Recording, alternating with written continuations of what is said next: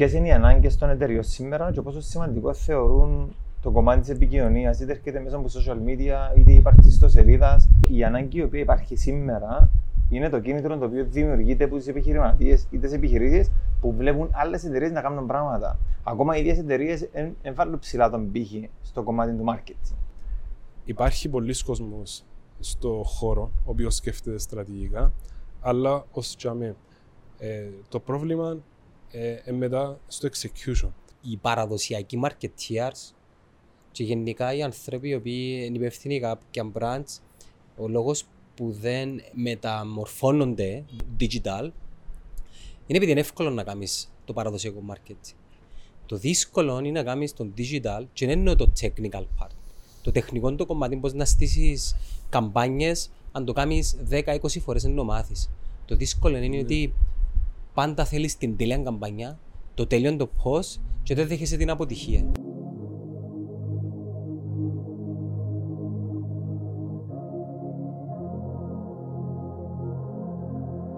I'm facing back to front. Over my shoulder at the sun. And it's an open door. And off my line of sight once more. Γεια σου Παντελή μου, καλώς όρισες στο 360 το πιο ψηλό λειτουργήσιμο χτίριο της Κύπρου. Ξέρεις αυτό το πράγμα φίλε; Γεια σου Γιάννη μου, ευχαριστώ που εγκάλεσες. Ε, μάθα λίγο. Φίλε, ε, το 2017 άρκεψε το μεγαλεπίβολο construction και πολύ εντυπωσιακό 300 άτομα ρε φίλε που ασχολούνταν με την κατασκευή. Πόσες πυραμίδες που λαλούμε ναι. απασχολούσαν σε κάτι χιλιάδες, τούτον απασχολούσαν 300 άτομα ρε φίλε. Ε, δουλεύκαν 24 ώρα, βάρδιες όμως, για να μην νομίζει ο κόσμος ότι ήταν καταναγκαστικά τα έργα.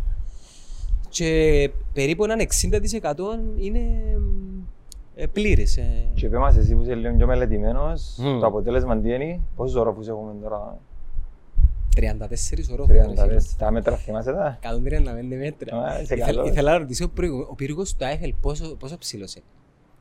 Παραπάνω, είναι 300 και πρέπει να είναι τα 320 μέτρα.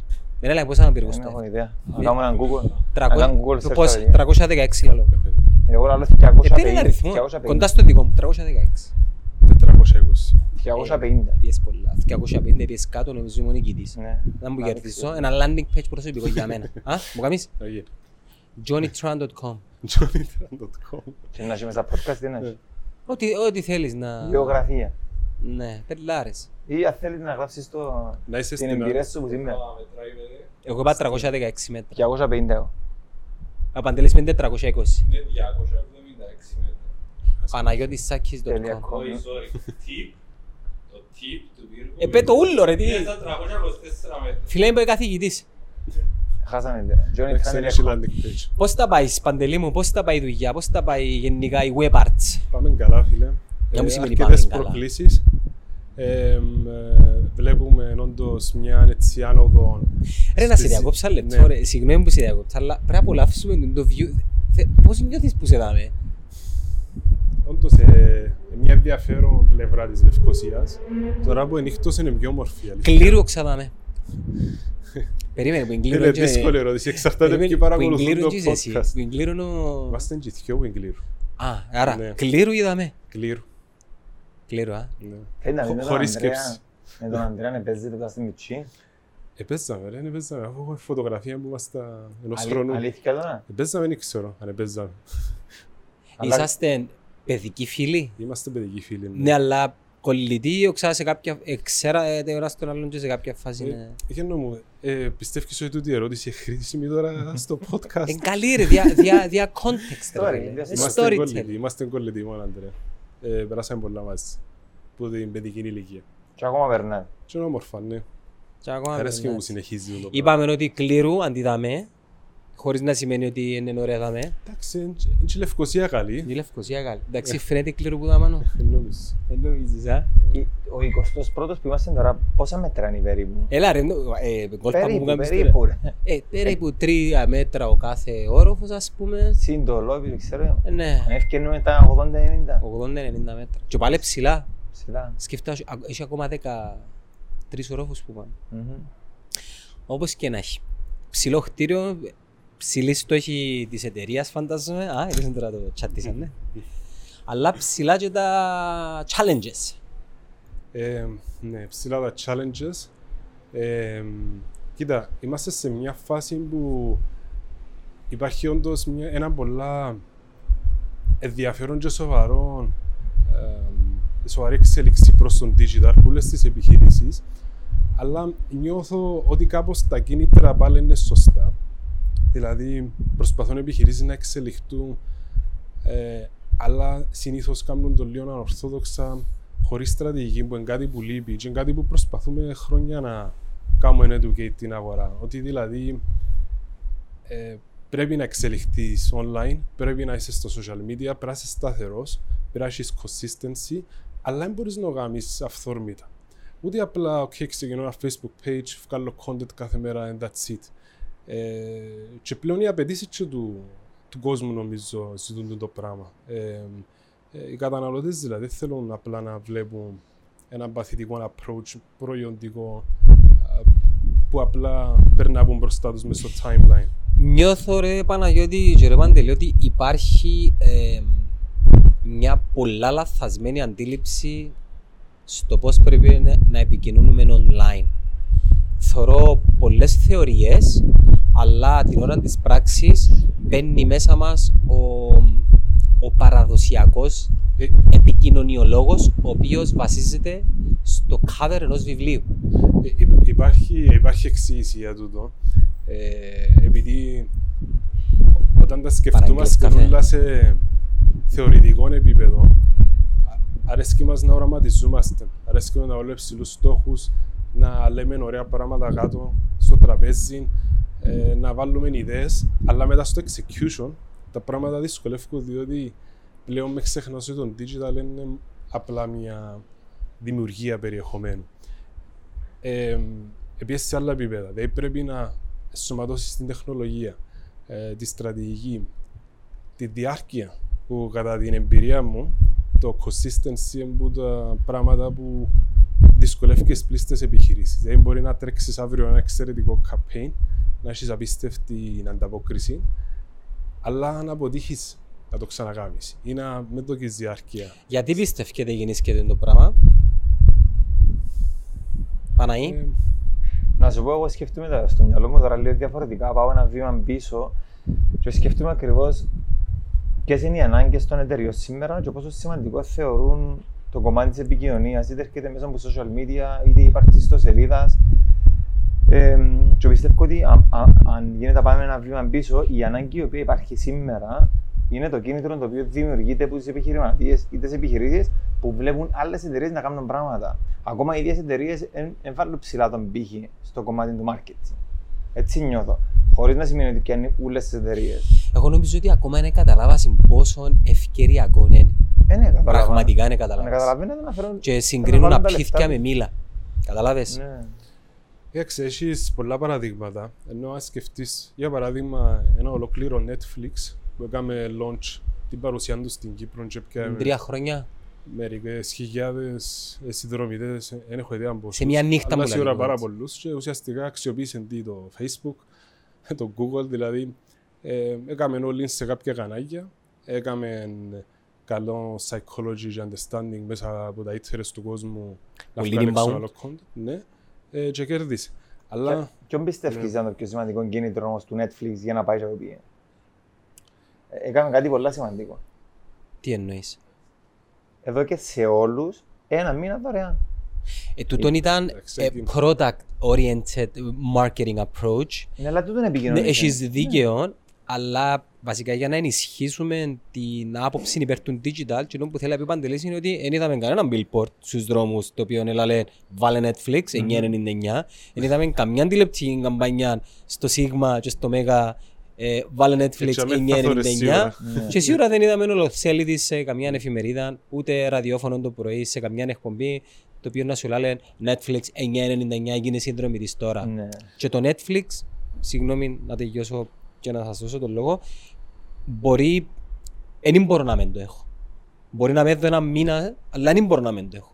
Σκέφτομαι. Ναι. Ε, το Netflix ε, εδώ και μας ένα πολλά σοβαρό insight, το οποίο νομίζω πολλά άλλοι διαπιστώσα. Βασικά, εδώ και μας ένα στοιχείο το ότι ο κόσμος είναι willing να πληρώσει για να με θεωρεί διαφημίσεις.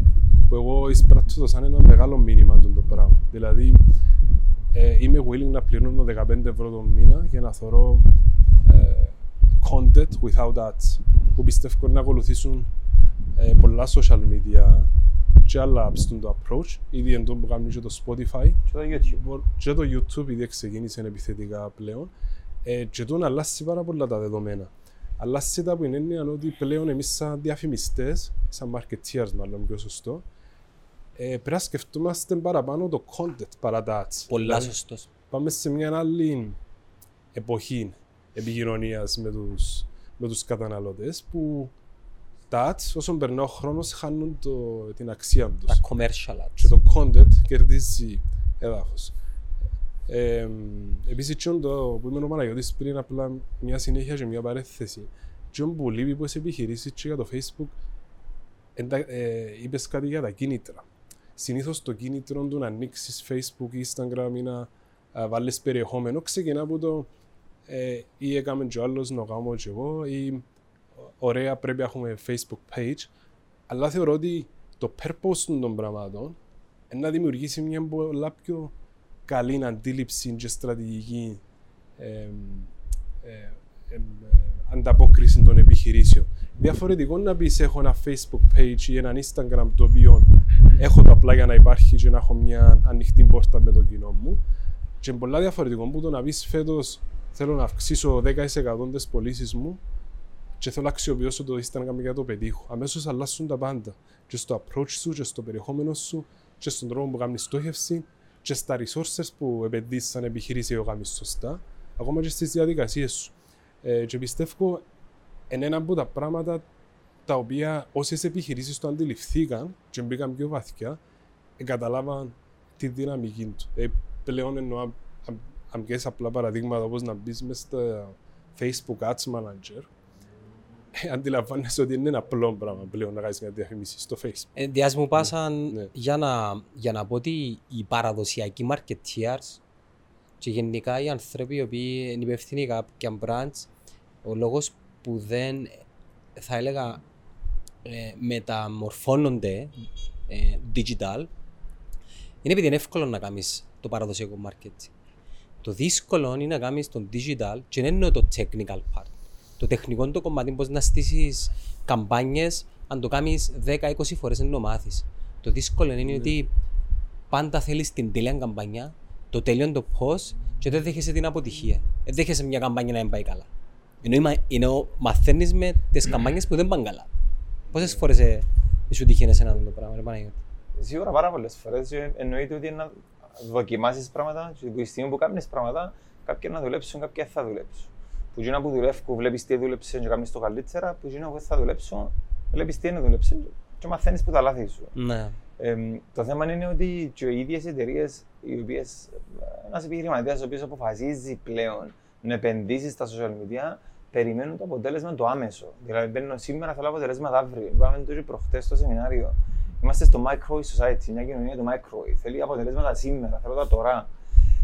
Και τούτον ε, έχει ως αποτέλεσμα σε εμάς να, να μην μπορούμε να κατευθύνουμε σωστά τον πελάτη. Ρε πάνε, ήταν έτσι εύκολο να έχεις άμεσα αποτελέσματα για μια επιχείρηση, έναν προϊόν και να κάνεις growth at scale μέσα σε τρεις μήνες, ε, ήταν να τον πλούσιοι. Μα τούτο είναι η έλλειψη Νομίζω ότι είναι αντίληψης έναν και κουμπί και γνώσης. πατάς το και αφού βάλει το του τσιφτέ μέσα γιατί, γιατί μου παίζει ας πούμε.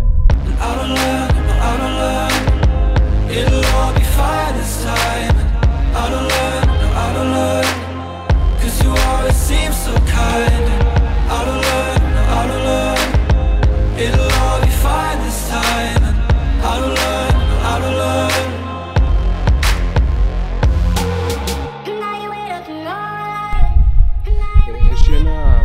Middle ground θεωρώ που είναι καλύφτικο μεταξύ παραδοσιακής διαφήμισης και digital ε, και πιστεύω έχει εξήγηση τούτο, αλλά ε, νομίζω είναι θέμα χρόνου να, κα- να ανακαλυφθεί και ήρθε μου κάτι στο νου τώρα από μια παγιά εμπειρία διότι πραγματικά πιστεύω ότι τα παραδοσιακά γραφεία διατηρούν απίστευτους ανθρώπους στο επίπεδο της στρατηγικής που εμείς στα digital agency ακόμα χτίζουμε.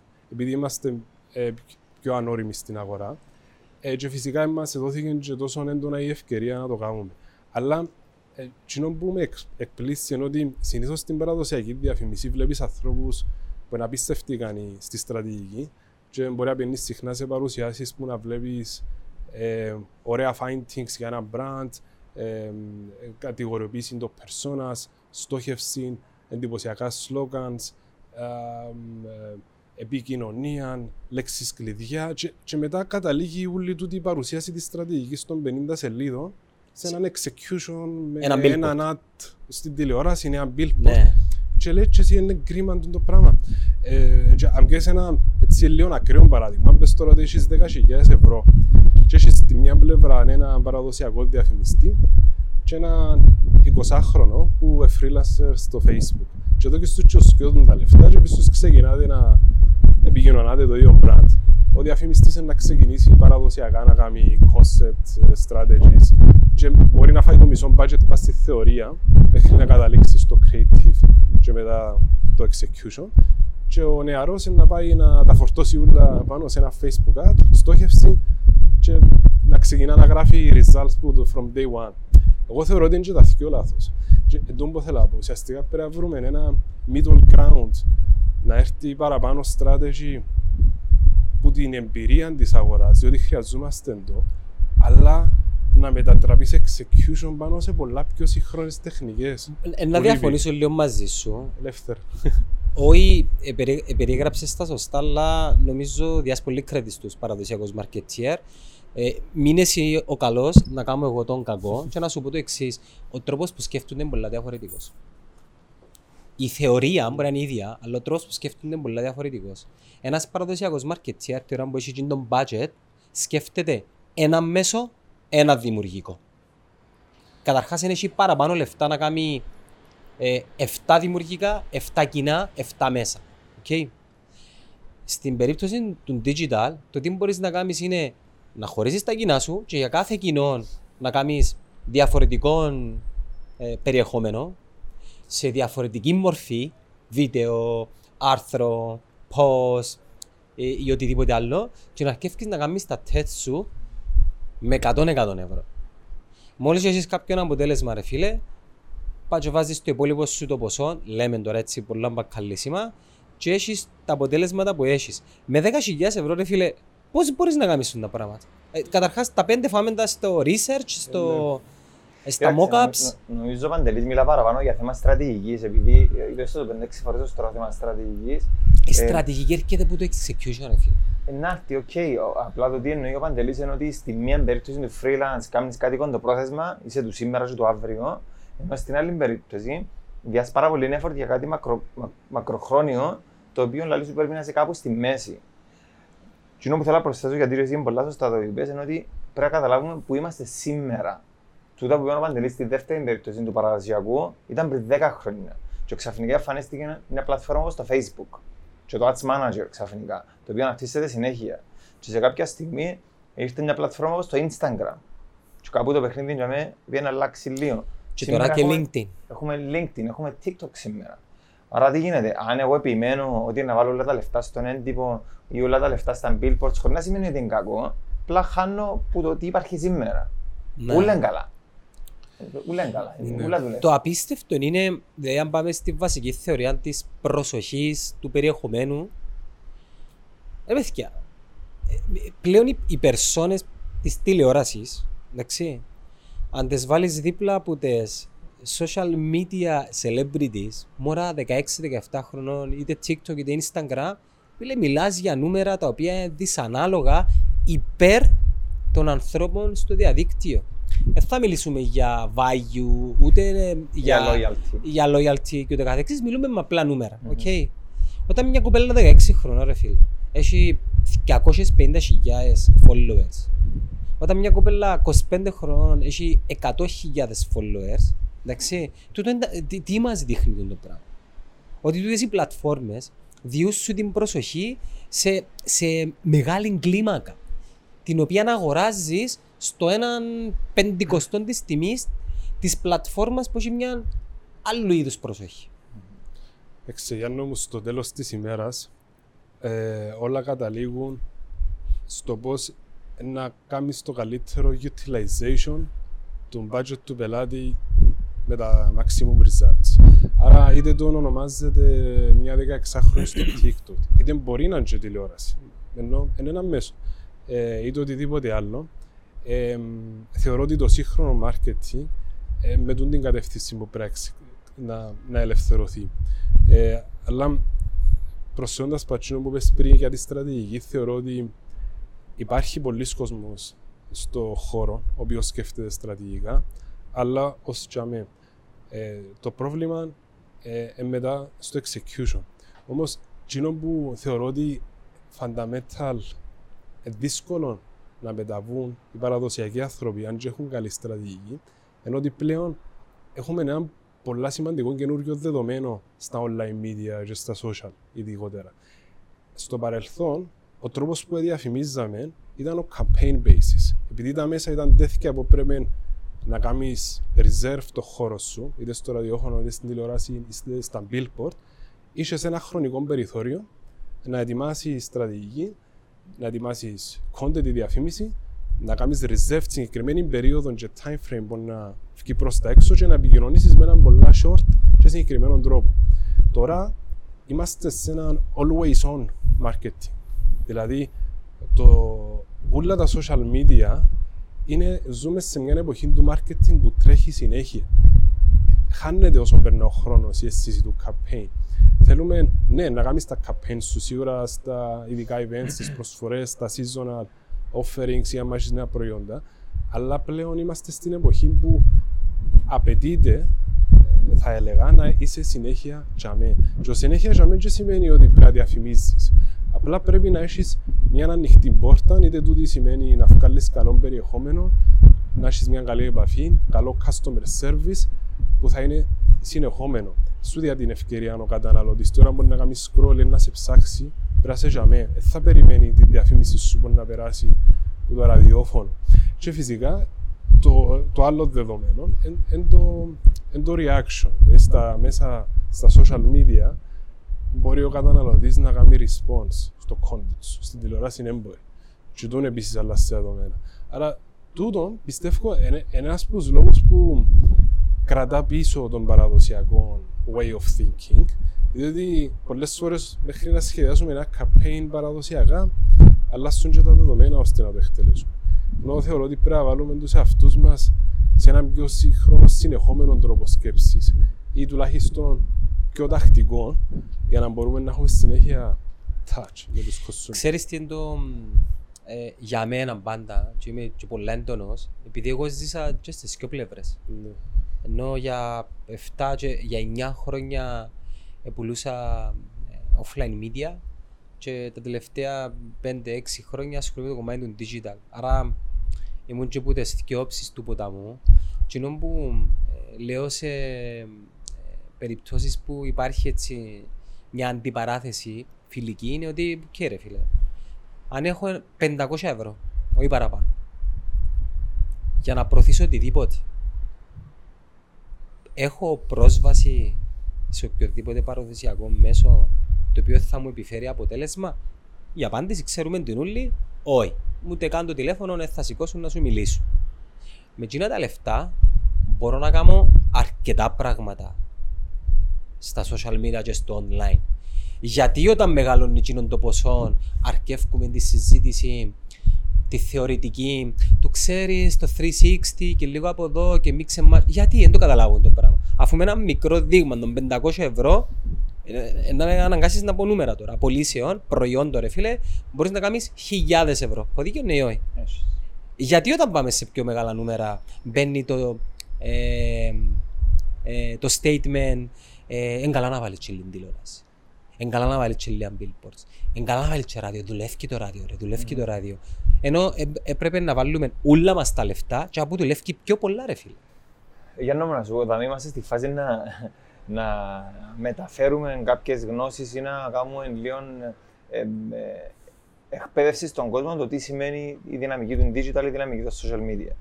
Όμως στο τέλος τι γίνεται, όταν έρχεται το πιο μεγάλο budget, έχουμε το σαν, εμ, σαν ανθρώποι να ικανοποιήσουμε συναισθήματα και ανάγκες πέραν του ενός πράγματος. Άρα μπορώ να κάνω Του δύο, παρελθόντος, τρία. ας πούμε, μιλάς για marketeers όμως, ναι. Ε, ε, μιλώ για πελάτες. Αν αν π.χ. το Ναι. budget μου επιτρέπει μου να πάω και κάπου αλλού. Λάθος τους. Ε, Ε, Εγώ λάλλω τους εντάξει, το πάντως. ναι.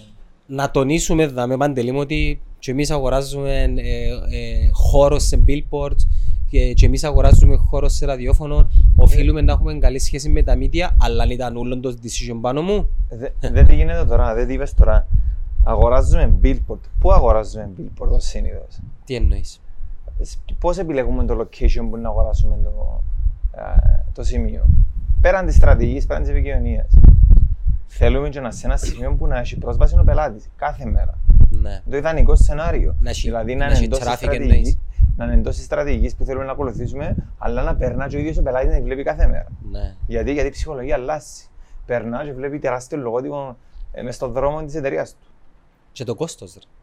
Α- Άρα μόνο, μόνο, μόνο τούτο εμ, το συνέστημα ε, πληρώνει το άλλο. Το συνέστημα Ε, του. Παντελή μου πρέπει να γίνει και κουβέντα το τι πληρώνω, τι παίρνω Ρε, καμιά φορά τρέχουμε καμπάνιες διαφημιστικές, sorry, τρέχουμε καμιά, καμπάνιες διαφημιστικές σε μια προσπάθεια να ψάξουμε νέο κοινό. Ο πελάτης επειδή είναι, ήδη- ήδη είναι ήδη μες στο κοινό το οποίο στοχεύσαμε, είναι excluded και λέει, δεν θέλω διαφήμιση μου, δεν νιώθω καλά. Ναι. Έχει αποτελέσματα, ε, ενώ, ε, πιάνουμε τα αποτελέσματα. είπα που σου θέλουμε, βάλε και αλλά 10 δεν ευρώ people who like our page ρε φίλε να είμαστε Δεν την καλυμμένοι βλέπεις, δεν νιώθει καλά που δεν την βλέπεις. Στο νομίζω δεν είμαστε σε θέση να τα απαντήσουμε όλα, Ε, σίγουρα. αλλά ε, ε, κάποτε άκουσα και εγώ από ανθρώπους που μου είπαν ξέρεις το digital μετρούμε το, άρα ένα συγκεκριμένο το budget το flight δυσκολευκούμαστε να το μετρήσουμε, άρα μπορούμε να ξοδεύσουμε παραπάνω. Ε, θεω- θεωρώ ότι ε, εντάξει, είπα σου, θεωρώ ότι όλα τα μέσα έχουν λόγο ύπαρξης. Ε, εγώ εκείνο που, εκείνο που με ενοχλεί Συμφωνώ μαζί παραπάνω, σου. εκείνο που με ενοχλεί παραπάνω ε, δεν είναι η τηλεόραση, το ραδιόφωνο ή τον billboard. Ω, δεν έχουμε συναισθηματικότητες Όχι, με και, κανένα και social έχουμε όλοι media. φίλους και συνεργάτες. Και Ναι. εκείνο που με ενοχλεί παραπάνω είναι ότι δεν προσπαθούν όσο πρέπει να δώσουν παραπάνω value ή να κάνουν utilize τα μέσα που έχω. Ε, μπήκα σε ένα comfort level, το οποίο φυσικά τον τελευταίο καιρό βλέπουμε αρκετούς να προσπαθούν, κα- αρκετά media να προσπαθούν να εξελίξουν το προϊόν τους, αλλά θεωρώ ότι παραπάνω ε, αποτύχαν να κάνουν catch up τα εναλλακτικά μέσα. Διότι στο τέλος της ημέρας όλοι καταλήγουμε στο ίδιο πράγμα. Έχεις τα λεφτά και θες να τα επενδύσεις και πιέσεις το maximum return. Άρα, αν, αν εσύ στέλνεις το report κάθε μήνα του πελάτη σου και βλέπει ότι με τα χι λεφτά είχε τόσο traffic που το Facebook και με τα χι επί 10 λεφτά είχε πιο λίγο traffic που το τάδε media, τότε δεν φταίει το Facebook, ούτε εγώ. Ε, πρέπει με κάποιον τρόπο να εξελιχθούν και τα ίδια τα media. Να μεγαλώσουν το, την αξία που διούμε προϊόν τους, να βρουν νέες τεχνικές, να κάνουν πιο interesting content το οποίο είναι ένα προ το πάγιο του brand. Και εγώ είμαι σίγουρος ότι να βρεθούν τρόποι να Και μείνουν. τι είναι μέσα. να πετύχω ρε Παντελή να σε κάνουν να θωρείς τηλεόραση; Όχι, να, να, να, να σταματήσεις να θωρείς Netflix; Όχι, αλλά έχει- μπορούν να δώσουν εναλλακτικά προϊόντα τα οποία να έχουν νόημα μέσα στη στρατηγική και στο planning μου. Δηλαδή, αν εγώ έχω το budget του πελάτη που πρέπει να διαχειριστώ με καλύτερον τρόπο και ένα καλό ειδησιογραφικό μπορεί να μου δώσει alternative προϊόντα τα οποία δεν μπορώ να πιάσω από Facebook διότι μπορούν να το κάνουν. Ε, Έχει αρκετά παραδείγματα που μπορούν να το κάνουν. Μπορούν να το κάνουν ε, interviews, ας πούμε. Μπορεί το Facebook να κάνει interviews. Μπορεί να εξελίξουν το content τους. Να κάνουν πιο native ads, πιο, πιο σύγχρονες τεχνικές και, και για μένα μπορούν να τοποθετηθούν. Αλλά άμα συνεχίζουν να πουλούν ως επιτοπλίστων απλό Διαφημίσεις, διαφημιστικό χώρο και σποτάκια. banner και spots και η τηλεόραση μπορεί να κάνει, είναι πιο δύσκολο φυσικά αλλά η τηλεόραση θεωρώ ότι να έχει πάντα το placement. Έχουν Ό,τι και να περιορισμούς γίνει. Έχουν σίγουρα, αλλά θεωρώ ότι και να γίνει η τηλεόραση να έχει πάντα το placement. Μπορεί να εξελιχθεί, μπορεί να μειωθεί, μπορεί να αλλάξει, αλλά δεν έχει περίπτωση. θεωρείς να μην το πάντα; πράξει. Και για Ε, την τουλάχιστον εφημερίδα τα είναι επόμενα λαλούσασαι. 10 χρόνια δεν μπορώ να κάνω και για την παραπάνω εφημερίδα progress. είναι πριν 15 χρόνια Κοίταξε, στην Αμερική είναι, αυξάνεται η διαφήμιση στην τηλεόραση. Αλλά αυξάνεται επί 20 το digital. σε ποιον όμως κομμάτι, στα live sports ίσως; Παντελή μας, Είσαι- δηλαδή, η πιο, η, Στο, στο budget spend. η Τι- πιο ακριβή διαφήμιση και η πιο value for money διαφήμιση στην Αμερική είναι τα commercials στο Super Bowl. Δεν θα μπορούσε, ναι. Αλλά έχουμε και άλλη μια παραμετρό, τα sorry που θυμήθηκα τώρα, είναι ότι πρέπει να προσαρμοστούμε και λίγο με κυπριακά δεδομένα. Σιγά εγώ δεν ζήσα πολύ traditional χώρο, αλλά έρχονται μου στο νου αρκετά παραδείγματα που σαν χώρα δεν μπορούμε να κάνουμε execute με τον τρόπο που γίνονται στην Αμερική. Ας πούμε για παράδειγμα τώρα πρέπει να κάνεις μια εντυπωσιακή, βλέπεις κα- καμπάνιες της Nike και μεγάλων brands που κάποιες θέλεις ας πούμε να κλάψεις που το πόσο emotional είναι. Και μ, προσπαθούμε με, ξέρω εγώ, δια 100 budget να κάνουμε κάτι παρόμοιο στην Κύπρο. Ε, και έχουμε συγκεκριμένα μέσα, και έχουμε συγκεκριμένα production cost, τα οποία μπορεί να με ενδιαφέρουν στο τέλος της ημέρας. Διότι πάλι να κάτσουν αρκετά άτομα να σκεφτούν και το πράγμα, να θέλει ψηλά κόστα παραγωγής, να θέλει, ε, να θέλει effort το πράγμα. Και μετά πρέπει να κάνεις execute με πολλά διαφορετικά νούμερα και πολλά διαφορετικά budget. Και δυστυχώς τούτον όταν προσπαθούν εταιρείες που έχουν πολλά compromised budgets να φτιάχνει κάτι που ε, ε, να έλεγες καλύτερα να μην το κάνουν και να τρώνε αλλού τα λεφτά. Ναι. Άρα ε, θεωρώ ότι πρέπει να κάνουμε και λίγο προσαρμογή με τα δεδομένα μας. Δεν μπορούμε έτσι απλά να οραματιζόμαστε πρα- ε, οτιδήποτε θεωρούμε στο εξωτερικό και να προσπαθούμε να κάνουμε execute σε, ένα πολλ- σε μια πολλά συγκεκριμένη αγορά. Διότι στο τέλος της ημέρας είναι να πάει να δείξεις έναν marketing budget στον ε, CFO και στο CEO ε, και η απάντηση είναι μες στα πλαίσια του κοινού που έτρεξε και του response που έπιασε. Και το, και το νούμερο δεν θα αλλάξει ποτέ. Ε, ε, ε, στην Αμερική, με τα budget και τα νούμερα που υπάρχουν, μπορείς συνέχεια να βάλεις λεφτά και να, και να πιάνεις κάτι παραπάνω. Στην Κύπρο μπορεί να σημαίνει και μετά έπιασες το maximum bridge. Άρα, ό,τι εξοδεύκεις που για μένα είσαι είτε repeater, είτε ε, ε, Μετά απλά έφτασες στο κάνεις, limit του μετά response δια- του δεν κάνεις consumer. awareness, branding, προσπαθείς να διατηρήσεις μια εικόνα. Εναλλακτικά Ναι. όμως τι προτείνεις; Εναλλακτικά προτείνω. επειδή Εγώ νομίζω ότι ε, ακόμα και φτάσα, δεν γεμούσε η σύκλα ακόμα. Μιλάς για το digital. Ναι. Φυσικά και Είμαστε είναι Κανε- για μακριά, ρε. Κανένας δεν ξοδεύει τα λεφτά που πρέπει και κανένας δεν παράγει το περιεχόμενο που πρέπει στον digital για να πει ότι οκ τώρα εντάξει. Μα ε, αξιούζει ακόμα φτηνά να διαφημίζεις τα social media. Ακόμα μπαίνουν Ναι. χαμηλές τιμές. Ε, πιστεύω ότι μ, για να φτάσει το digital σε εκείνο το επίπεδο που θέλουμε όλοι να δουλεύει και μιλώ ότι και από την πλευρά της δική μας, ότι έχουμε και εμείς υποχρέωση να εξελιχθούμε και να γίνουμε καλύτεροι σε αυτό που κάνουμε και έχουμε και παραπάνω βάθος. Είναι two-way growth. Ε, ξεκινά πρώτα από την αντίληψη, δηλαδή να, να βάλουμε περισσότερον κόσμο και marketeers που θεωρώ αρκετοί νέοι marketeers βλέπουν το, αλλά παραπάνω και business owners να το αξιοποιήσουν πιο σοβαρά και να το αντιληφθούν πιο στρατηγικά και μετά να έρθει και τα resources και τον budget. Δεν ξαδικούμε τους λέω. Νομίζω αντιλαμβάνονται το. Το θέμα είναι που και αμέσως γίνεται που κάνουν. Και πώς το Τι κάνουν. σημαίνει που τζάμε. Όλοι αντιλαμβάνονται ότι το διαδίκτυο και οι ευκαιρίες μέσα από τις πλατφόρμες κοινωνικής Όχι, Έχει δικτύωσης πολύ διάφορα. Α σου πω γιατί. Έχει πολύ διάφορα να αντιλαμβάνεσαι το όφελος και να πεις: OK, είναι κάτι καλό. Ε, έχω πέντε άτομα προσωπικό, ο ένας να δουλέψει στον digital και το και τον budget του. Και έχει πολύ διαφορά από το να πεις σαν επιχείρηση I depend on it και να επενδύσω και να το δω στρατηγικά και να αφιερώσω και resources και effort. Δεν και αφήσει τα κανένας το, το contribution του. Αλλά το, να το, να το βάλεις μέσα στο culture της εταιρείας σου και δεν μιλώ μόνο για τα λεφτά που να ξοδεύσεις. Μιλώ να κάνεις training και το προσωπικό, να τους βάλεις στην εξίσωση. Το customer service, που είναι τεράστιο κεφάλαιο. Δηλαδή, δεν μπορείς να είσαι μια επιχείρηση η οποία, ας π- η οποία ας πούμε, έχεις πέντε τηλεφωνητές και να πιάνεις 600 μηνύματα στο facebook το μήνα και να πρώτα το τηλέφωνο και το μήνυμα του facebook να τα απαντάς την επόμενη μέρα.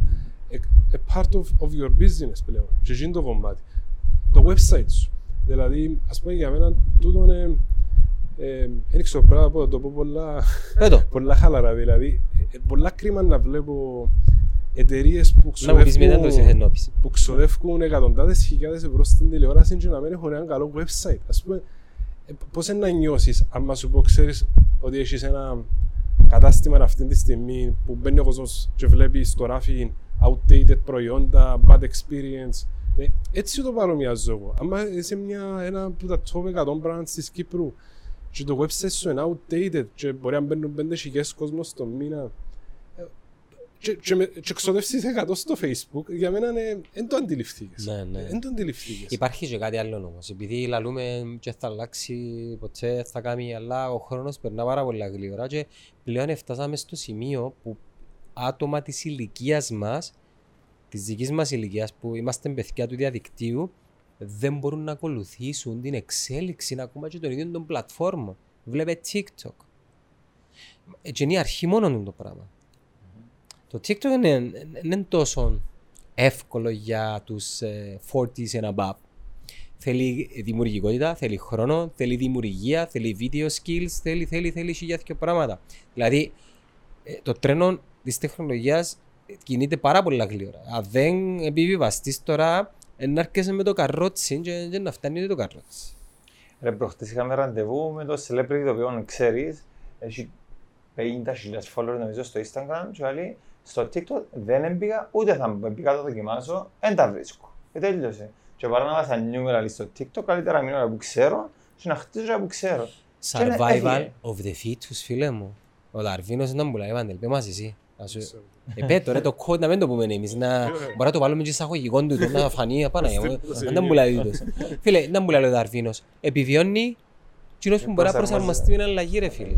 Δηλαδή, τούτο το παράδειγμα που είπες, ένας άνθρωπος ο οποίος πιθανόν και να είναι η ζήση του κατά κάποιον τρόπο, τον brand identity του σε εκείνη την πλατφόρμα, ε, βλέπει ότι υπάρχει μια μετακόμιση σε μια άλλη πλατφόρμα ή μια δημιουργία καινούργιου κοινού σε μια άλλη πλατφόρμα και σηκώνει τα χέρια ψηλά. Και πόσο χρόνο είναι, ρε φίλε; Σαν- Σα- Παρακά 40 ή άλλο 50 χρόνια ζωής, ας πούμε. Ε, δημιουργάται, δημιουργείται ακόμα πα- μεγαλύτερη αποστάση πλέον. Ε, φυσικά, α, α, αντίδεται και το, το social dilemma του Netflix, τα πράγματα να, θεωρώ ότι να δυσκολέψουν ακόμα παραπάνω σε πιο ανησυχητικό επίπεδο. Και από κοινωνική πλευρά, όχι πλέον που το. Που το Δεν είναι η practice. δουλειά μας η κοινωνική πλευρά, είμαστε Όχι. marketeers όμως. Ναι, εμείς. εμείς είμαστε marketeers και προσπαθούμε να χρησιμοποιήσουμε τα στοιχεία που μας δίνουν οι καλές πλατφόρμες με ωφέλιμο και σχετικό τρόπο για να δείχνουμε Μα, να καλό σου πω κάτι. περιεχόμενο στο audience. μας. Κάποτε η τηλεόραση ήταν το κουτί του σατανά. Έξε, υπά, υπάρχουν ethics σε αυτό το κομμάτι, αλλά εμ, εγώ, θε- εγώ πιστεύω ότι το παιχνίδι δεν πρέπει να το κερδίσεις μόνο με την τεχνολογία. Θεωρώ ότι διαχρονικά, αν ακολουθήσεις μια φιλοσοφία στην οποία ε, να έχεις μια προσαρμογή και να είσαι συνέχεια χρήσιμος με καλό περιεχόμενο και καλό positioning, ό,τι και αν έρχεται, και με ξεχνάς ότι στην Κύπρο έχουμε και το benefit να έχουμε χρόνο να περιμένουμε κάποια πράγματα να έρθουν και το διάμα στην ευκαιρία να προετοιμαστούμε και να σκεφτούμε πιο λογικά και κάποιες φορές μέχρι να έρθουν στην Κύπρο φεύγουν από το εξωτερικό. Ναι, Ισχύει ναι. και τούτο. Θεωρώ ότι Πως το φως των ε, αστεριών. ε, ναι. Θεωρούμε τα άλλα ε, πεθάνανε και το φως. Δεν το βλέπω τόσο challenging. Ε, βασικά για μένα είναι παραπάνω challenging το χάσμα που δημιουργείται μεταξύ της γενεάς των consumers. Όχι κατά ανάγκη εμάς τους ιδίους να κάνουμε adjust Τι στις εννοείς, πλατφόρμες. μπορείς να το, που το εξηγήσεις λίγο να το καταλάβω. Θεωρώ ότι ένα brand δεν να έχει πρόβλημα να μπει αύριο στο TikTok. Ε, Να έχει πρόβλημα να καταλάβει ότι το 16χρονο δεν το σκέφτεται. Ναι, δηλαδή δεν είναι είναι το απλά δύσκολο. τεχνικό το θέμα, Ναι, είναι απλά όχι. και κα- θέμα κατανόησης. Μα ακόμα και ναι. σήμερα νομίζω ότι τούτο το θέμα έχουμε. Ρε. Επειδή προηγουμένως εδώ και πολύ είναι φάση πάνω στο περιεχόμενο. Ναι. Ακόμα και σήμερα τούτο το θέμα έχουμε. Ότι το Θέλω να περιεχόμενο κάνουμε το οποίο συζήτηση είναι- για το περιεχόμενο, ρε Παντελή μου. Δηλαδή να φύγουμε λίγο που το γιατί και πρέπει και να μείνουμε λίγο στο περιεχόμενο που αντιλαμβάνουμε ότι είναι και θέμα και για εσάς, είναι και θέμα και για μας. Τι είναι το γαμημένο το περιεχόμενο. Δηλαδή, τι, τι, τι, τι σημαίνει περιεχόμενο; Τι είναι το καλό το περιεχόμενο; Παναγιώτη μου, διάκοψας. Ε, Καταρχήν θέλω να ρωτήσω, Ευάντελη, είσαστε υπέρ του οργα... είσαι, είσαι μάλλον υπέρ του οργανικού περιεχομένου ή τη πληρωμένη διαφήμιση που είχε παραπάνω βαρύτητα. Και στα δύο, τι εννοείς. Ε, Επειδή- Σίγουρα το οργανικό έχει παραπάνω αξία, Μμμ. αλλά θεωρώ ότι πλέον όπως είναι η κατάσταση είναι πολλά δύσκολο να Αν υπάρχει- ζήσεις Ε, μόνο για μαζί μένα. τους. Μπορεί να βασιστεί μια επιχείρηση στο οργανικό Ω, ω, περιεχόμενο; Όχι φυσικά. Όχι, φυσικά. Όχι. εντάξει, οκ. Όχι. Απλά θέλω να το κάνω. Τότε γιατί τώρα που κάνουμε προσφορές ρε φίλε, ρωτούν μας πόσα πώς δεν να κάνουμε. Εσείς να μου Ε, λέω λόγο πλέον. Πες μου πόσα λεφτά έχεις και ας σου πω πόσα πώς να σου κάνω. Είχε μας πει μια κουβέντα, πέ την εσύ, επειδή είπατε πολλές φορές εγώ. Τι μας είπε ο συνεργάτης μας που είναι Ελλάδα. Ο- Που του δεν τον κόφτει το οργανικό και κόφτει το μόνο το πληρωμένο. Λαλή μας, ε, θέλει την πείρα, μην τα λαλούν λέγω. Ε, ε, Ξέρεις, η μνήμη μου είναι και χρυσό ψαρίνι. Ρε, και ένα πώς να μου κάνεις το μήνα, δεν με νοιάζει, στα αρχίδια μου. Τα paid πόσα θα είναι. Φίλε, εκείνη την ώρα είμαστε σε εστιατόριο, εσηκώστηκα πάνω και ήθελα να τον αγκαλιάσω. Ρε. Ήταν ο πρώτος άνθρωπος που επιτέλους ε, είπε τζίνος κάτι που θέλω να λέω και εγώ. Ρε, όσα, όσα οργανικά πώς και να κάνεις, αν δεν βάλεις λεφτά, ε, τι impact δεν να κάνεις. ρε φίλε; Πλέον έτσι όπως είναι τα πράγματα. Ναι. Και με τις δυνατότητες πλέον που έχουν ε, το διαφημιστικό κομμάτι των social media, τα πόσα πράγματα μπορείς να κάνεις, το είπες προηγουμένως, να δημιουργήσεις διαφορετικό content, διαφορετικά εικαστικά, διαφορετικό κοινό, διαφορετική στόχευση, διαφορετικό objective. Γλώσσα. Το οργανικό είναι... Ρε, ήρθε η Μαρία μας πριν, Σημαντικό. πριν κάνα εξά, όχι παραπάνω, ένα χρόνο και ε, να μου βάλε μπάε. Ας, ρε, ναι, ορθογραφικό λάθος. Όχι, ναι, να μου είναι best. Ε, με θυμάμαι καν. Δεν μπορεί να τον μπάε, δεν θυμάμαι, εσύ που είσαι νεαρός, δεν που σημαίνει μπάε. Ρε, ένα λεπτό ρε. Μπάε ρε, είναι Λυπόμαι, ναι. ένα ένα, ε, short ε, abbreviation. Ε, κάτι είχα μια επι... κάτι σε ένα... Σε πώς που το βάλε, ναι. Σε ένα pause. ναι και- Tag your bye. Λέω τον πον τούτο ρε. Ναι. Ένα λεπτό να σας πω. By... By Και εγώ νομίζω ότι definition. έκαμε λάθος, νομίζω ότι... A person's boyfriend or girlfriend. Ναι. Και όταν μου το έγραψε, λέω της, τι είναι τούτο; Καλά, δεν ξέρεις. Εγώ δεν ξέρω, λέω της, είμαι 36 χρονών. Πρέπει να ξέρεις. Είναι... Έμαθα ρε φίλε. Γιατί είπες 36. Επειδή δεν έγινε πέρσι η κουβέντα. Α, τότε. εντάξει. Α, Καλά. Α. Άρα, τι θέλω να πω είναι ότι ακόμα και η γλώσσα, ακόμα και η κατανόηση, η συμπεριφορά, ε, ε, το οποίο δεν είναι τεχνικό κομμάτι, αλλάζει. Ε, άμα- Αν να απέχεις που για με, ε, θα ξέρεις. Ξέρεις τα trends του TikTok, τα chicken wings, θε- ξέρεις τα; Έχω ιδέα. Ε, Φίλε, εγώ ας πούμε που είμαι αρρωστάκι, ε, δεν, δεν υπάρχει περίπτωση να με εξοδέψω ένα δύο ώρα να δω έναν που παίζει και κάθε μέρα είναι και καινούργια, είναι και καινούργια, είναι και καινούργια.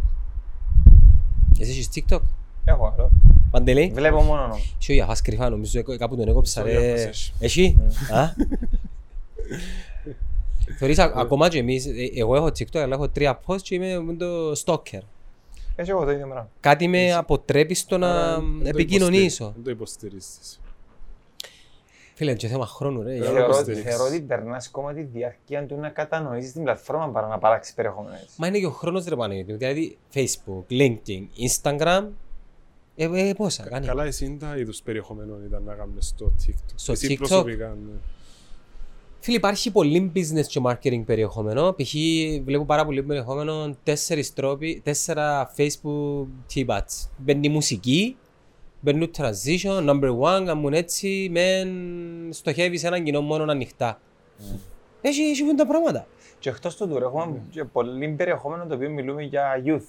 Μιλούμε για career, μιλούμε για ε, personal development, ξέρεις, που, που ένας μητσής ε, σε μια ηλικία που μπορεί να σκέφτεται τι να μην να κάνω αύριο, τι να πάω σπουδάσω, τελειώνω, τι είναι το επόμενο βήμα, εκουράστηκα. Ξέρεις, έχει πολλά Βασικά πράγματα. παρακολουθούμε τη γενιά Z ρε Παντελή μου. τζα. Νομίζω το, το TikTok ξεκίνησε να επηρεάζει, ε, αλλά νο- το impact του εννοώ δούμε σε πολλά πιο μακροπρόθεσμο επίπεδο. Ναι, πιστεύεις, εγώ ε, πιστεύω το αντίθετο. Αμέσα. Και να σου πω γιατί, ε, επειδή είναι πιο όριμη η αγορά να κατανοήσει μια νέα πλατφόρμα, ενώ όταν γεννιέται του ένα Facebook και ένα Instagram ήταν πρωτοπόροι. Όχι, εννοώ το performance του εννοώ καθαρά στο marketing and sales. Ok, Όχι στο society. Ναι, part. ναι, στο Αλλά marketing and sales. ουσιαστικά χτίζεις ένα κοινό το οποίο κατά πλειοψηφία δεν αγοράζει, αλλά έχει strong buying decision που τους γονείς του. Αλλά θεωρώ ότι γίνεται τόσο πολύ content ε, creation, ε, brainwash να το πω, αλλά μπορεί να λίγο aggressive, το οποίο εν- εν- εν- εν να το εξαργυρώσουν εκείνοι που επενδύουν στο TikTok σε future Ρε παιδιά, consumers. μιλούμε για, για μωρά 16 χρονών με followership 300 και 400 χιλιάδες. Εν και λαλώ σε νουλή Κύπρο, αλλά αν δεις που κάτω τα σχόλια, στο δικό τους το κοινό είναι celebrities. Ναι, Ρε γεννήσκονται και events στο mall, TikTok. I know. Θο- εί- Είδες τα μωρά της ηλικίας του γιού μου τα οποία πάντια μεν τέλος κάνουν; Ναι. Κλέσει. Έλα, ναι. Για ποιον, για, θα πω όνομα, για, για, ο- από για μένα, για ο Γιάννη που είναι Δευτέρα, ας πούμε, που είναι 17 χρονών και κάνει TikTok. Καταλάβες; Ιστερία, πραγματικά. Ναι. Ε, Άρα ένα που κάνουμε δημιούργησε περιεχόμενο που έφτιαξε την αντίληψη του άλλου ότι είναι wow. Ναι. Τώρα το τι περιεχόμενο βάλουν και πώς θα το εξαργυρώσουν, ε, μόνο οι ίδιοι εν- εν να το αντιληφθούν. Εγώ έχω την προσωπική μου τη συμβουλή να τους δώσω. Είναι ένα... Βασικά αυτό που θέλω να σου πω ότι ό,τι κάνεις μην ίσκει. Ένα αλλάσει ποτέ. Ναι. Όσον και αν το προσπαθήσεις, ο Justin Bieber θα είναι Bieber. Τώρα θα κάνει πολλά πράγματα για τον Robin Williams και τον Brian Adams. Θα πούμε και τα νέα για το TikTok, μιας και ε, μίλησαμε για το TikTok. Η Oracle είναι πολλά κοντά στο, στην εξαγορά του, ε, του κομματιού της ε, Αμερικής. Για να λυθεί το κομμάτι. Που την άλλη όμως, η Byte, η εταιρεία η οποία έχει το ownership του TikTok, ε, ασκεί βέτο και λα- απειλεί ότι ε, δεν πρόκειται να πουλήσουμε τον. Ε, στε- στο Αιγαίο τσακώνονται στη θάλασσα οι Τούρκοι και οι Μουσελίνες για τα χωρικά ύδατα και στην Αμερική και στην Κίνα τσακώνονται για τις πλατφόρμες. ρε φίλε. Ε, ναι. Πλέον με επηρεάζουν politics όμως, τόσες οι πλατφόρμες, έτσι ένα πλοία Βέβαια. εξαγορά. Ε, λέ- μα δείχνει και πόσο σημαντικές είναι. Ναι. Δεν θέλω κανένα να τσακώνεται για καμιά κεραία CNN και BBC. Καταλάβες;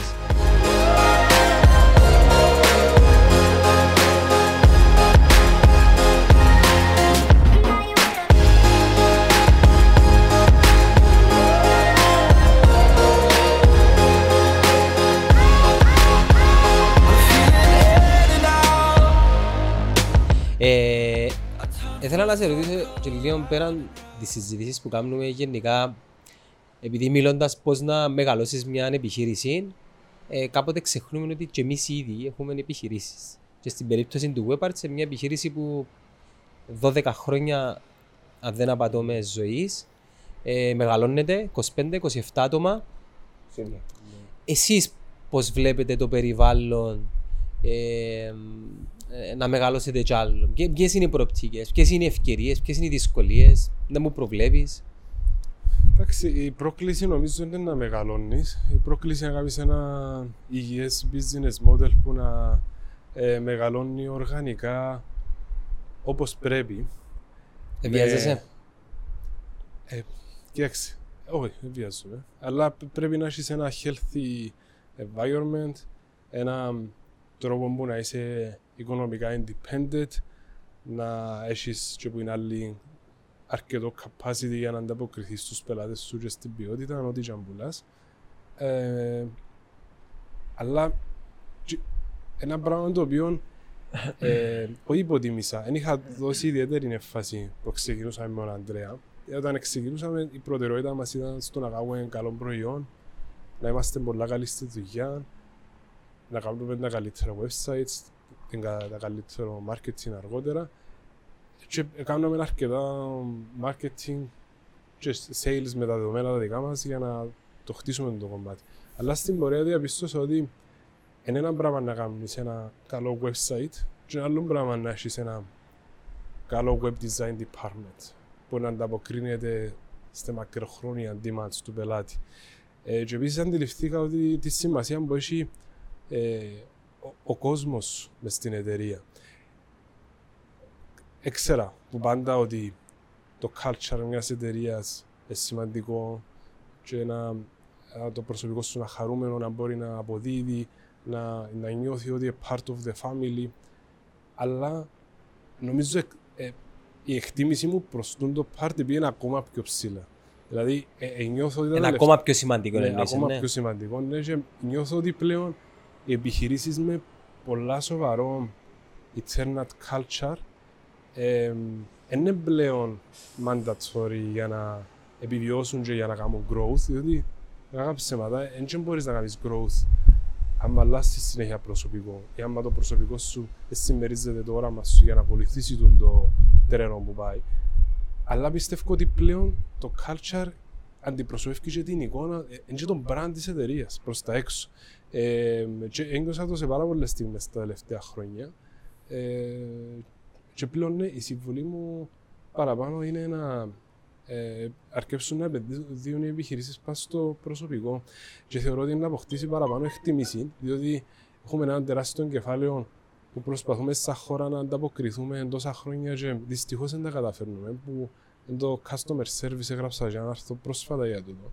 Που για μένα το customer experience ξεκινά από το website σου, από τον τρόπο που απαντάς στα email, που το, ακόμα και από τα χρώματα που έχεις στα banners και στα βίντεο σου. Ξεκινά όλο το experience του consumer σου σαν επιχείρηση ε, ε, ξεκινά από οτιδήποτε ε, εμπροσβάσιμο για έξω για σένα. Και καταλήγει φυσικά στο προσωπικό και στο personal touch και σε τούτα όλα. Και θεωρώ σαν χώρα και με τις προκλήσεις που έχουμε τώρα και με τον ανταγωνισμό που είναι παγκόσμιος πλέον και βλέπεις και τους κολοσσούς πόσο μεγάλο share πιάνουν ε, στις παραγγελίες προϊόντων και στα consumable goods ε, ένα από τα λίγα πράγματα που έχουμε να κάνουμε compete. Δηλαδή, σε, σε μερικά χρόνια μπορεί να μην έχεις αρκετά κίνητρα ας πούμε, να αγοράσεις ένα website ή ένα, ένα laptop που την Κύπρο αν όλα τα parameters ενισχύουν. Ε, ε, ε, και, ε, και θεωρώ ότι πλέον είναι που πρέπει να εστιαζούμε τον growth μας. Ό- Όχι κατά ανάγκη στο marketing, στο sales, στο να φέρω stocks, στο να φέρω νέα products, αλλά στο να κάνουμε Την πολλά εμπειρία. strong, ναι, πολλά καλή εμπειρία και πολλά strong αμ, πο- πολλά δυνατούς ανθρώπους πίσω από, από την εταιρεία που, που νιώ- μπορεί να είναι και δικό μου, ε, δική μου άποψη, αλλά νιώθω ότι αποκτά παραπάνω αξία η προσωπική επαφή στο σύγχρονο καταναλωτή από ό,τι πριν. Μα νομίζω ότι τούτον, ρε Παναγιώτη, φαίνεται και στα... Ε, φαίνεται και στους συνεργάτες πες, ή πελάτες όταν έρχονται σε επαφή με τον κόσμο σου. Ε, κατά πόσον ε, είναι ευτυχισμένοι, κατά πόσον παίρνουν καλά, κατά πόσον νιώθουν ότι μπορούν να αναπτυχθούν. Επειδή δεν είναι πάντα ένας παντελής και ένας διαφάς που να μιλά με τους πελάτες, σε κάποια φάση ε, χειρίζεται τα, ο, ο κόσμος σου. Άρα, αν δεν έχεις καλά τους ανθρώπους, πώς είναι να σε έχουν καλά. Ευτυχώς εμείς ξεκινήσαμε από τότε με την ε, σωστή ιδεολογία και ήταν κάτι το οποίο συμφωνήσαμε και οι δύο, μες στα πολλά άλλα που συμφωνούμε και δεν συμφωνούμε, ότι ο κόσμος μας είναι το μεγαλύτερο μας asset. Δηλαδή να στερηθούμε λίγο έναν ε, asset του γραφείου, αλλά πας στον κόσμο να μην το στερηθούμε. Και θεωρώ ότι φκένει μας ως τώρα τη φορμούλα. Εννοείται ότι δοκιμάσαμε πάρα πολλά πράγματα. Κάποια ευκήγαν μας, κάποια μας ευκήγαν. Ευτυχώς που μας ευκήγαν γιατί είδαμε τι δουλεύει και σταματήσαμε το. Και ένα που δουλεύουν ήρθαμε και ενισχύσαμε τα. Όμως θεωρώ ότι ο Παντελής είναι τα πάρα πολλά σωστά. Σε όλα τα πράγματα που πρέπει να κάνεις, ένα από τα πιο σημαντικά πράγματα είναι ο κόσμος σου. Να βάλεις έμφαση.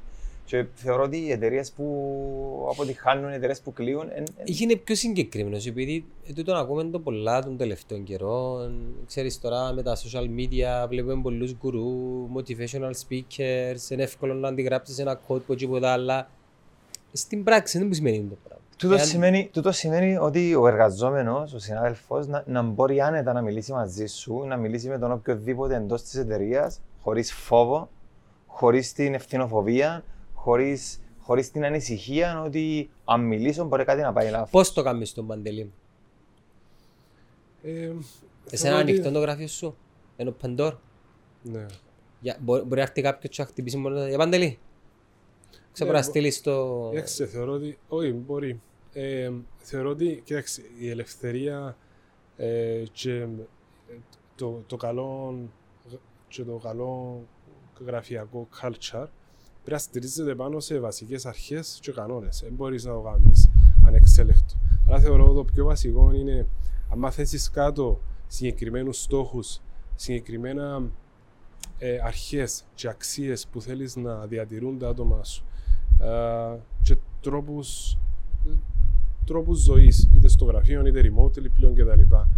Ε, και επικοινωνήσεις τα σωστά και διαλέξεις τον κόσμο σου και είσαι και transparent που είναι πολύ σημαντικό θεωρώ ε, μ- μετά είναι πολύ εύκολο να έχεις τις περιοχές που Όταν λες ε, να έχεις διαφάνεια, τι εννοείς όμως; θεωρώ ότι το, το Επικοινωνάτε ε, τους μίσους μεταξύ, θε- μεταξύ θεωρώ- σας με τον κόσμο; Ε, όχι συνήθως, αλλά ε, διαφάνεια είναι εννοώ σε όλα τα Είχε ο κεφάλαια. Γιάννης στο τμήμα του design, website designer, ας πούμε, με την Κοστούλα που κάνει account managing, social media, ξέρει πόσα πιάνει. Ναι, όχι, εν- δεν δεν γνωρίζει και Ε, νομίζω γνωρίζει. δεν χρειάζεται να γνωρίζει, αλλά μπορεί να μάθει. Είναι κάτι που, ε, είναι κάτι που κρύφουμε, έτσι αλλιώς μπορεί να μαθευτεί, αλλά μιλώ παραπάνω για το transparency των κανόνων που έχει η εταιρεία, το vision της, το, το που θέλει να πάει, το Τότε πώς δεν είναι να πρέπει πάει να για ήταν μένα. όμως δεδομένα ρε Παντελή μου.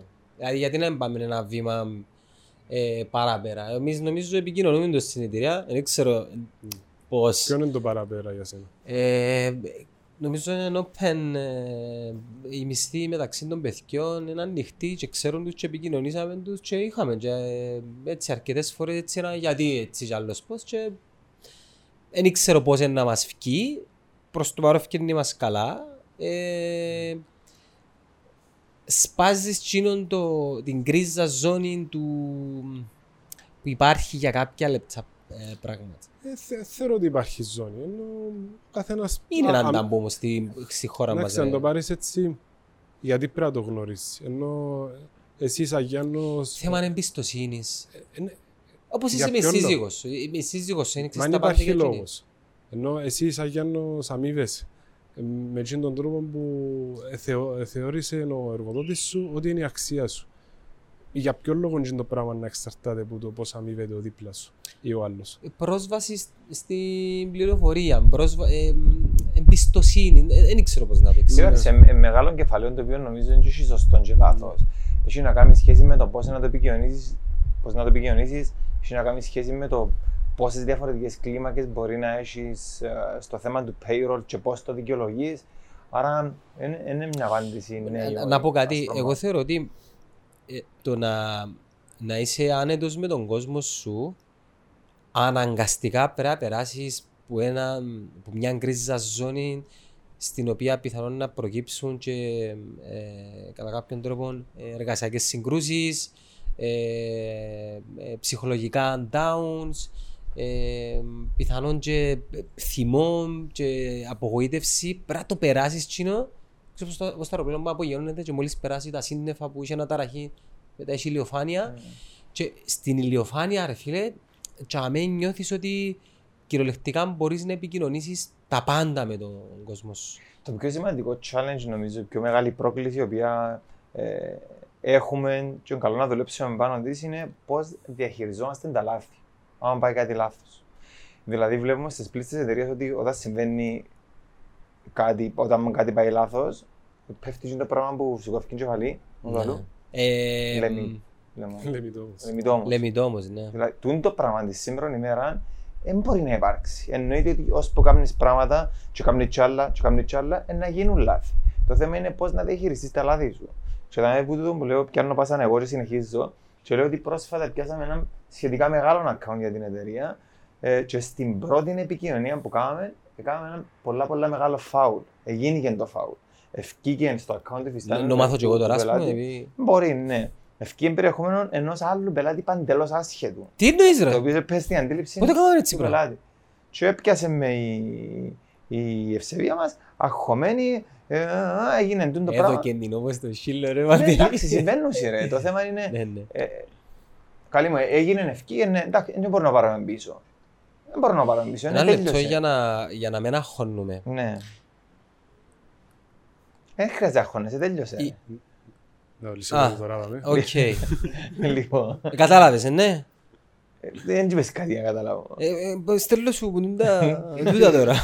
Λοιπόν, άρα τι Βασικά έγινε; ποστάραμε στον τοίχο κάποιου άλλου, περιεχόμενο κάποιου άλλου. Ναι, πα, παντελώς άσχετο. Διαφορετικά Ούτε- είναι αυτές, ούτε- φανταζόμαι, Ναι, ναι. ναι, ναι, Α, παντελώς εντάξει. άσχετο.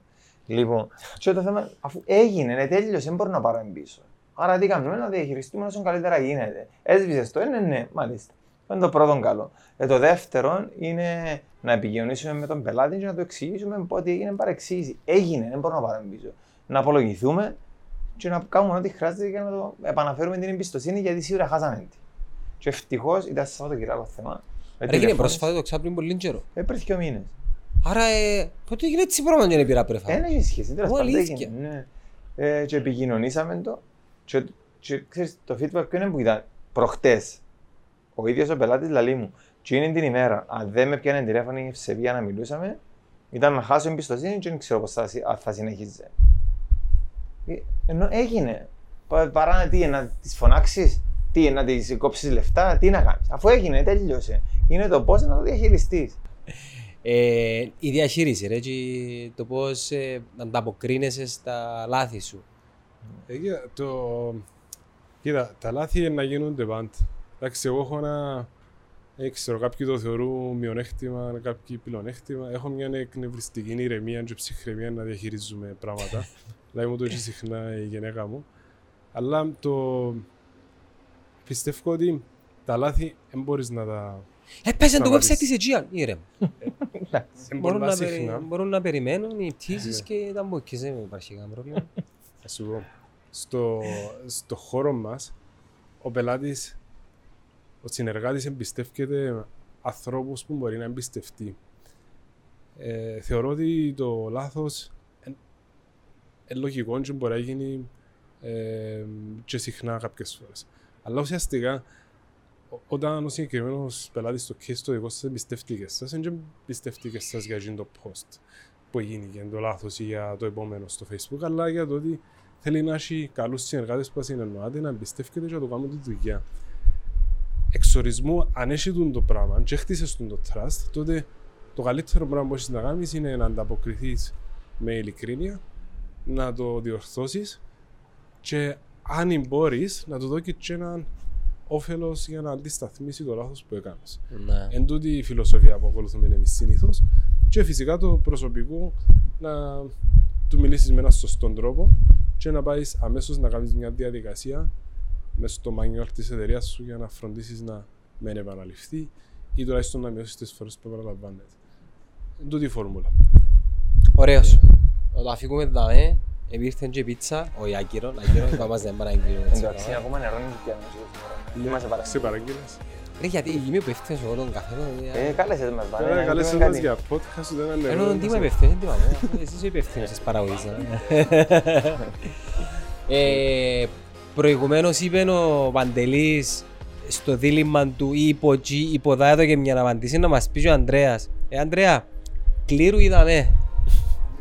Κλήρου. Κλήρου. Ο κλήρος έπεσε στην κλήρου, να το κλείσουμε με εμείς. Help me out, don't let me down. I could learn from you, I could learn